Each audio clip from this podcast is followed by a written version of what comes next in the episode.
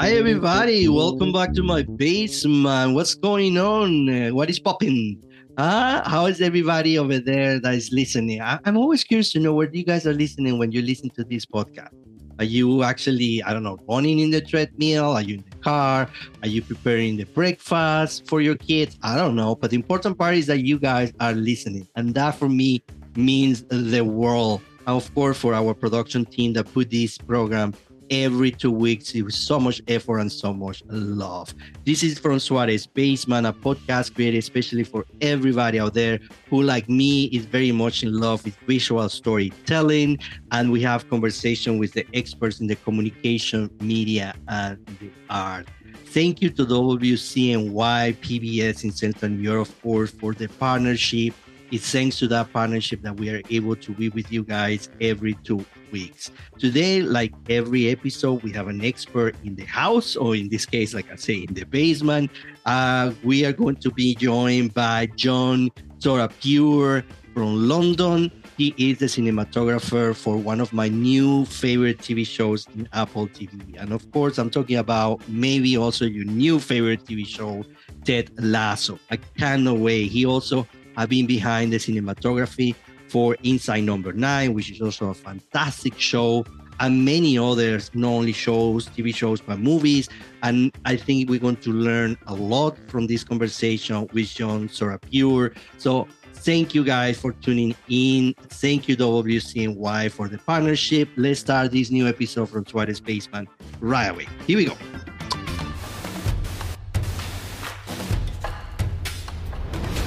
John, I want to welcome you to my basement. It's such a pleasure to have you with us today. Thank you so much for taking the time. Thank you, Francisco. Nice to see you. Yeah, nice to see you too. So uh, you're in London. We are here. It's amazing how technology can allow us now to do these things, and it's fantastic. Uh-huh. I, I will not be able to have the possibility to meet you and have this conversation if it's not because all this new technology that we're using. Yeah, it's made the world a smaller place, hasn't it? Yeah, yeah, it's making it. Yeah, that that's the cool part actually. I started this hmm. podcast from the basement of my house when, of course, pandemic hit, as a way to keep myself uh, creatively busy, uh, but also to keep my students engaged, right, in this uh, universe of visual storytelling. And I, having you is, is such a pleasure because your work is such a an amazing part of this visual storytelling universe. Um, tell me a little bit about your childhood in the sense that I always like to start with this question because I do think a lot of my students never see themselves reflected in people mm. that have getting into the industry and it's like, well, you know, he's he's there, I'm here, I'm in the low level, he's in the high level. However, we all start from a from a point of, you know, for a, for a, a first place what was hmm. that first place? When did you realize in some point in your childhood, in your teenage years, it's like, oh my God, this is what I want to do? I think I was pretty young actually, and I, I wasn't super academic. I'm, i was quite, I sort of had dyslexia, and I think a lot of people who end up working in the visual arts tend to have that sort of, you know, psychological makeup slightly. Um, uh, but I, I, was a little bit geeky. I love technology. Uh, I remember, you know, my parents getting a like a hi-fi system, and then my dad got a stills camera, and that was it. I was I just needed to know how that worked, and and also uh, just just sort of started documenting and recording stuff with with the stills camera. Then I I got myself a little Super 8 camera. Uh, and I started making my own little kind of action movies, blowing stuff up. And I think you know, I, I always wanted, and I knew I wanted to work in in this sort of medium, but at the time it was so hard to figure out how you got there. You know, it was like um, there were only like four TV stations in the UK, and it, it was like a moonshot trying trying to figure out how to how do you get yourself there. And I suppose I've been incredibly lucky in my career because as an industry, it's exploded and and become you know a, a huge kind of industry uh, with many more opportunities. Uh, I mean, it used to be like a closed shop here with the unions, and you had to know somebody. Had you know, you, your parents had to work in the industry or something. So it was it was pretty tough to break in, and I I think it's probably as hard then as it is now, and I know it's hard for everybody, mm. uh, especially you know students who are studying it uh, to to kind of see how they may find their way in. And I don't think there is any one way. Uh, it, it's just sort of being uh, fairly dogmatic and and just persistent. Yeah, uh, John, what what what is your love for cinematographer? Tell me tell me a little bit about your own personal connection with cinematography. Like like what excites you about the job that you do? Um, well, I think. I mean, I suppose I when I step back from it all, uh, I I just think it's an amazing kind of process and endeavor that that's so kind of such a big team effort, and you're all there to make something that you know has then goes on and has a life of its own. I mean, I, I it's um it's it's artistic, but it's also very logistical uh, and practical. And I, I I guess I love the the dynamics of of the team. You know how what we can achieve together in one day is is kind of remarkable. Um, uh, from from a kind of a from a personal point of view, I love the planning, the you know trying to think about how uh, we might shoot a scene how we would light it. Just, I, I mean, I, I think probably um, gaffers get fed up with me because I, I really love all the different lamps. I know what they all are, and you know, sometimes you know I'll say I want you know this lamp rigged here like this, and it it's sort of. um but that's kind of part for me. That's part of the process. I often do lighting plots for all the sets, uh, and for all the locations, so so that when when we get there on the recce, the, the you know the gaffer gets this. Uh, this is where that crane is for that lamp, mm-hmm. and mm-hmm. you know, so it, it's a kind of like a game of chess, really. It's it really keeps your mind working, and then within that, you also have to be incredibly flexible and reactive because Mm. director might say, "Oh, God, you know, maybe we need to flip the whole scene round. It doesn't work blocking it this way." And then suddenly, all the lamps are in the wrong place, and you have to adapt. And so it's um, and and again, I go, go back to the team thing. That collectively, that's kind of what everyone has to do. You need that kind of flexibility as well. And right.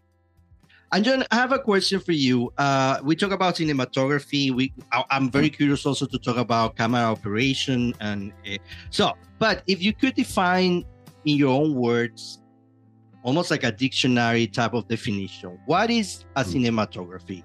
What is the job of a cinematographer? How how you will define it?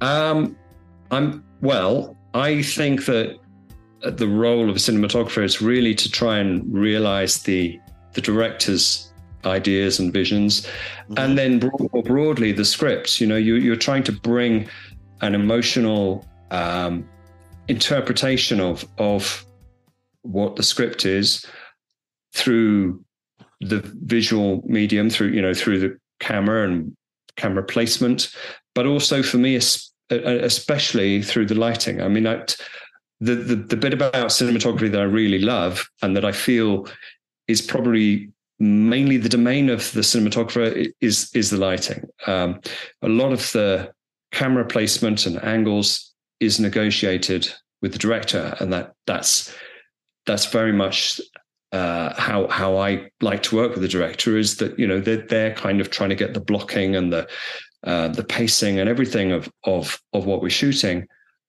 they tend to have less involvement in in the lighting. Mm. Now that's not a dictionary definition. I'm sorry, it's very long-winded, but um, I hope that sort of gives you some idea of where, you, where I'm. Could you could you say that your work as a cinematographer is to be able? I think it is very important to establish this. The, the director has a vision, uh, mm. which is put together through, I guess, storyboards or, or concepts and the cinematographer work is to take that information and transcribe that information into what is in front of the lens. Mm. Uh, it is that could be a good way to put it. Yeah, definitely. I mean, I, I think it's it, it is the kind of marrying the aesthetic with the technical as well. You know, the I don't think the director ah, needs okay. to know we, the director doesn't need to know about f-stops or, or depth of field. I mean, a lot of directors will because they're very visually literate. But uh, if there's a director who's more interested in performance and and uh, the, the acting part, then I think you know the cinematographer needs to adapt to the director and mm-hmm. and find that sort of um, shorthand with them that that that works. I mean, I think the other interesting thing about cinematography is that it's at the very sharp end of the process. You know, a lot of the other decisions have been made in post in pre-production. So mm-hmm. the designer, the costume, the makeup, all of this is is conversations that have happened before you've got the cast there and the first AD is saying action. You know, that that's where I th- it's it's at the pointy end of it where mm-hmm. we're having to react uh, to to what's happening in front of the camera. Um, you know, things things that you hadn't anticipated that and changes. So I think it, it, that's um, I think that's why the the sort of relationship between cinematographer and director is is is slightly different to the other heads of department. Mm, and and that brings me to my next uh, uh, question in the sense that what is that relationship? Because not only is very interesting in cinematography for television, you've been working in both. You work for cinematography and camera operation for movies, and then you have been working. Of course, we're going to talk about Ted Lasso. We can know it's my favorite show, and I think it's a favorite show of a lot of the audience uh, for the podcast. Um, but it's different in the sense that for a movie, you have a director who is in charge of the entire concept of uh, of the story when uh, for television you you you tend to change directors right? You have a director that come and, and maybe direct episode one and two and then you have a different director. How that relationship work with directors on television uh, versus the relationship with directors when you're doing a movie? Hmm. Wow, I mean, I think there's a, there's a lot of things there. That uh, first thing, sort of culturally, there's a slight difference between the UK and, and US in terms of how um, the responsibility that a director will have. So here, uh, sometimes you'll have a director shoot uh, direct a whole series, and they will have complete kind of kind of creative control uh, in the edit suite and everything. It'll be it, they'll have much more authorship um, I, I, I hadn't really worked very much on on American shows where you have a more uh, a showrunner approach um, until Ted Lasso. So it was really interesting to to to sort of see how that that worked. Um, I think um, probably when when you have lots of different directors, uh, you're you're trying to be quite reactive. They, you know, they all come in with slightly different ideas and it, that's really refreshing. You know, you sort of, but there is also often a house style, so you can't deviate too much from that. Mm-hmm. Um, I suppose uh, it, it, I, th- I, think in terms of long form, you, you're kind of um, you, you, know, the, the, for example, Ted Lasso we've been more kind of reactive to the writers' room. So, so they would be changing scripts as we went because they were watching cuts and and sort of.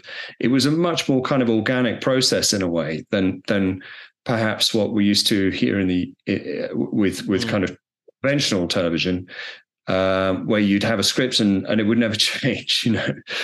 And and then to contrast that with film, I think. Um, film obviously you you you you have a much shorter time frame to tell your story and develop your characters.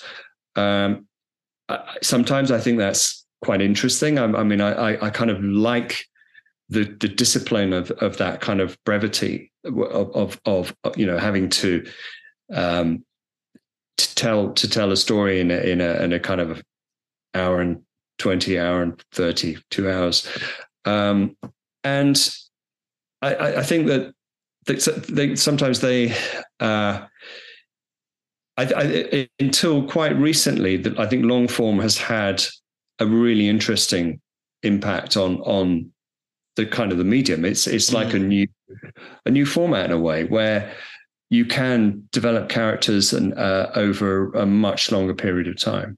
Mm. Um, it totally makes sense. And of course, Ted Lasso. When you read the script, and you say, I want to be working in this, what do you, what is your first thought? And what do you think is making Ted Lasso so special and so popular? Um, I think it's it, it, sort of stands out because it because of the content and the characters. They they're it's very positive. You know, there's an awful lot of kind of uh, negative drama. I I, I think um, you know working in comedy. I've done a lot of comedy. It, it it's um, it tends to uh, the way you shoot it is very different. Um, it, it's much more kind of dialogue led in terms of the story. But I think what was interesting about Ted Lasso was that uh, the producers really wanted for it to have a strong look as well, and so we, uh, with with uh, the, my fellow cinematographer David Rom, um, looked at how we would uh, start this off in the in the first series. There were a lot of discussions about lens choice and format. So we decided to shoot on the uh, Alexa uh, LF, the Mini LF, um, and w- which which immediately brought a kind of a quite a strong look to the show. It meant that our depth of field was more shallow. Um, we could shoot closer and, and wider to characters, uh, but still have that nice fall off. And that that was kind of a conscious decision. Um, uh, the other thing I was very keen to try and introduce was was some was when we were playing football with our characters that they looked fantastic, and I really want to try and put the camera into places where it, it, it felt really dynamic. So um, the the other kind of piece of kit that we bought to Ted Lasso, which I hadn't used much before, was the Ronin Two, uh, and we were using that gimbal on a rickshaw dolly on on a football pitch to kind of chase the the, the players around. Um, and and I think that kind of low dynamic angle really helped because they were actors, you know, they weren't professional footballers, but it was very important that we made them look fantastic as as Premier League footballers. Um, so so yeah, that, I think that was in terms of a cinematic approach. That's probably the, the the the two kind of main things that we were doing there. We we, we wanted it to look really nice and and hopefully we sort of oh it does. It does it looked fantastic. But i get your point where we talk about cinematography. When you watch the last one compared with certain episodes in inside number nine uh, the light is everything. I mean it, it's part of the story right?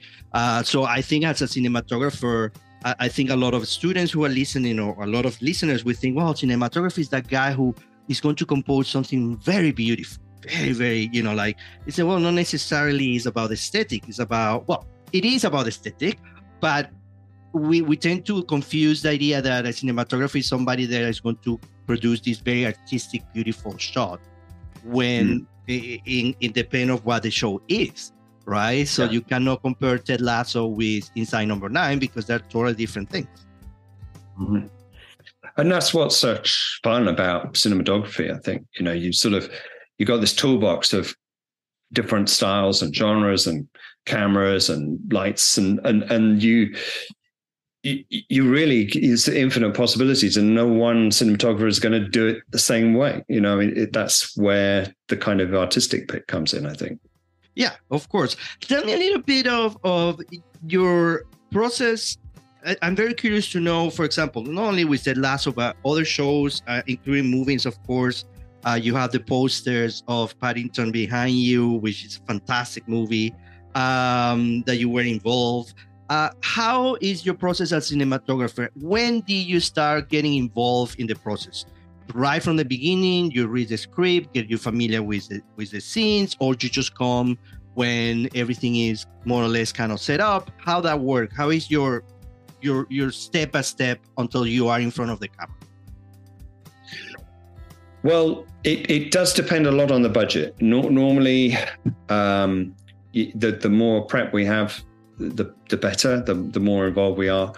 Um, but typically, uh, I, I, say on a, on a sort of a slightly lower budget UK television series, uh, I would probably come in um, maybe a week or two before um, tech recce's, which is where we all go out to the locations. So the director will already have had some recce's with the location manager, and we'll have already cast it, and so a lot of that work is already done. Um, and and probably very few conversations with the director about how it's going to look. And that is a little bit uh, you know sort of off to a flying start on on those kind of productions.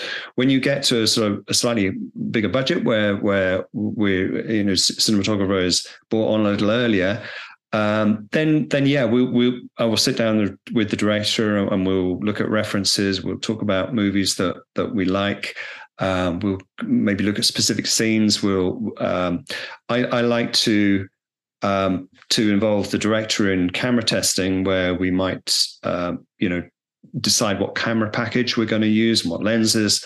Uh, just recent, just before Christmas, I did a um, a, a, a, film with Guillem Morales, who, who's one of the Inside Number Nine directors, um, and you know we we decided together what that we would shoot anamorphic and and we decided together what our show lut was going to be um, so I, I, you know I, I think it's it's great to have those conversations early with the director and and to it, it, it always the more prep you can do the better the shoot's going to go. Uh, visual storytelling is one of the most difficult things to accomplish. You need to have so many components been in the process of of this make believe, I always say to my students, uh, you should learn this phrase. You are in the business of make believe, of make us believe whatever is in front of that screen is real. And if any of those components fail, uh, you take me out of that belief, uh, and then we lost, we lose the, the, the, the interest in the in the show or in the in the movie. So cinematography for me is one of the most important aspects of that make believe right? Like you say, the light is important. This is going to look airy, or it's going to look more like a moonlight that is coming from the window. How how we can manipulate the light and the and the and the concepts eh, in order to create a sense of reality, and that for me is, is fascinating. This is really it's an art, and and you definitely accomplish that. Thank you. No, you're welcome. So just to close and, and to say goodbye, um, what else do you think uh, the future storytellers should know that is important when they go into this industry and they maybe want to pursue the career of uh, uh, becoming a cinematographer? I think I touched on it earlier about um, just being open to, to all of the possibilities um, when when you're starting out.